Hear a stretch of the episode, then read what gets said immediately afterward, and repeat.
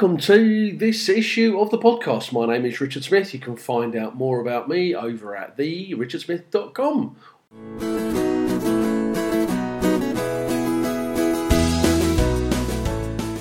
Today I'm going to be talking to you about the whole issue of your online reputation and the management of that online reputation. I've been approached this week by two clients that have got you know, a pretty usual Google listing and some listings on some other websites, but they have a particularly appalling online reputation. Now, you know, there by the grace of God go just about all of us. We all make muck ups, we all get things wrong as business owners or as self employed, and you know, whatever happens, we fuck things up along the way, and customers get the fucking ump, and they immediately think that they reserve the right to go to an online forum or a social media platform and start to slag us off. Well, yeah, obviously that is their right. I am not going to defend um, their right or the wrong in relation to it, but that is what they do. From your point of view as a, a small business owner, your online reputation can can make or break you.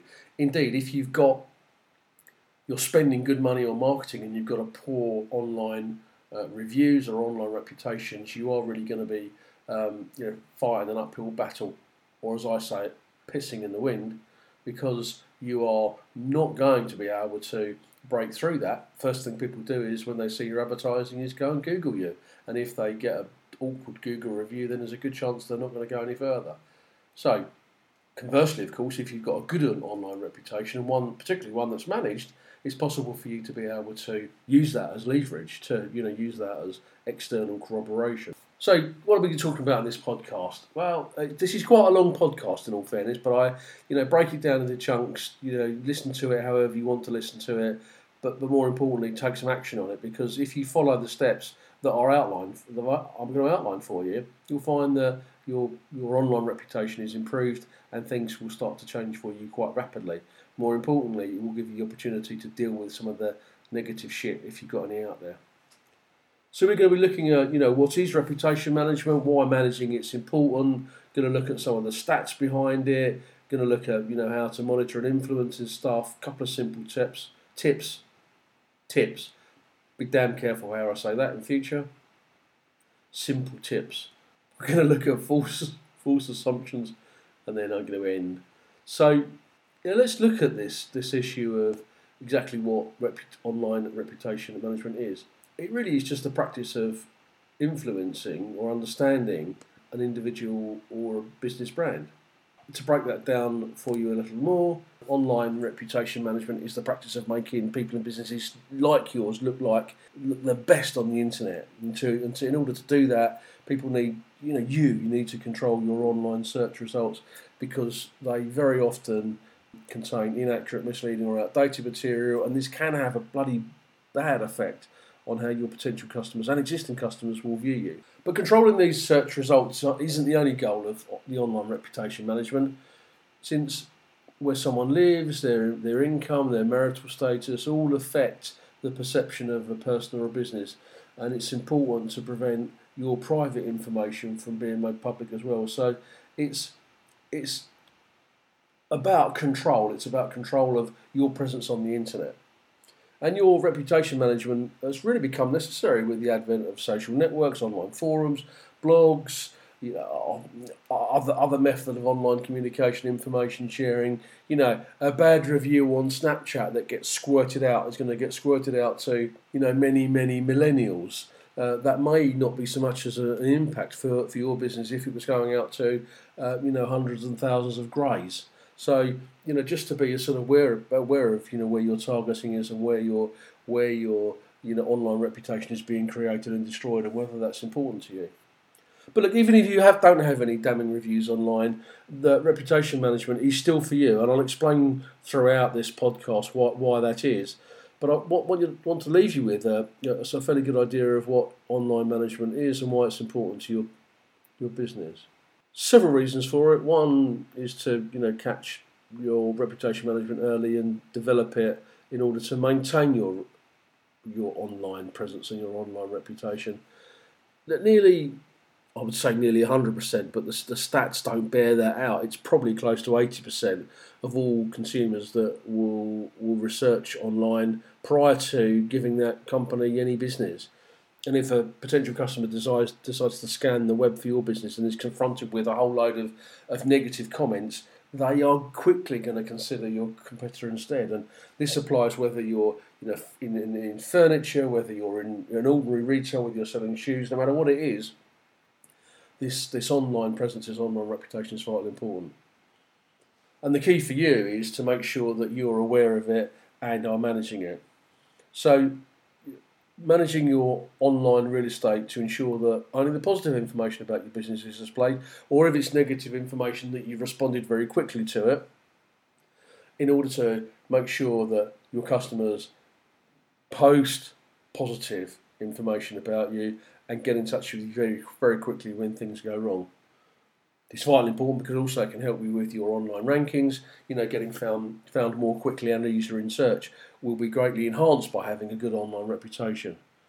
But this whole thing about gaining a top position in the search engines is, is normally about you know a game that, that you're trying you're trying to beat Google, you're trying to beat their algorithm in order for your website to appear.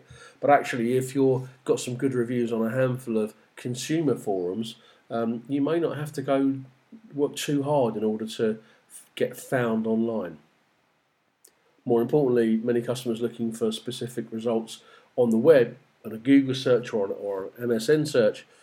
Is MSN still going? Whatever the Microsoft one is, I've no idea, never used it. Uh, that's the search engine. Bing. Bing, that's what it's called. Um, uh, many customers don't make it past the first or even the second um, uh, front if you look at the you know the Google um, search rankings now, the top four spots you know above the fold is all covered by sponsored ads. So you know you need to be you, be, need to be very aware of um, finding your target customers has to be um, you know a multifaceted, a multi-legged approach rather than just having you know one way of doing it. But look, managing your business via online reputation management uh, is you know, can be done through content management, content creation, various search engine optimization techniques. Um, I'm more than happy to run through some of those with you on an individual basis. If you, or you can download a couple of my reports, which uh, the information is all over the website. But the whole idea is is that you want to be able to control and manage your online presence. And the reason it's so important is because it gives you the ability to be able to choose how your target audience, your target market sees your business. And I do a lot of work with the ninjas in relation to getting them to fully understand exactly who their target market is because just because they can fog a mirror, just because they're breathing, doesn't mean that they're going to be your ideal customer. And so, more importantly, we start to look at this issue of congruency, what Tony Robbins calls congruency, which means that you know you're you're able to follow through, so a customer can see your uh, initial content and the initial look and feel of your business, and follow that through. There is continuity there, so that this this will help build credibility. And what we don't want is an image on one site or one part of the web and a different image of your business on another part of the web. So building this congruency is actually important. Customers like to feel. Customers like to feel they are purchasing products and services from a trustworthy source and managing your online reputation allows you to become a trustworthy source. Heard that I concentrated on a couple of those words. You might want to listen to again. But look at, let's look at some of the stats. Let's discuss you know what, what what's going on in the world at the moment. As we know full well, most people that have got a you know a smartphone or a digital device stuck to the end of their wrist or replacing a hand, it seems. And we know full well that the option of search is really just now a fingertip away. Or with you know, the spoken word now. Now, now we've got Siri, we've got you know Google Assistant, we've got um, the Amazon Alexa. People are just shouting down the you know across the, across the lounge, saying, "Oh Alexa, go and find me someone else. Go and find me a plumber in East Grinstead, or go and find me a tyre fitter in Crawley, or whatever it happens to be." Bottom line is, is that you know around seventy-five to seventy-nine percent of consumers trust what their peers say Trust what their friends say.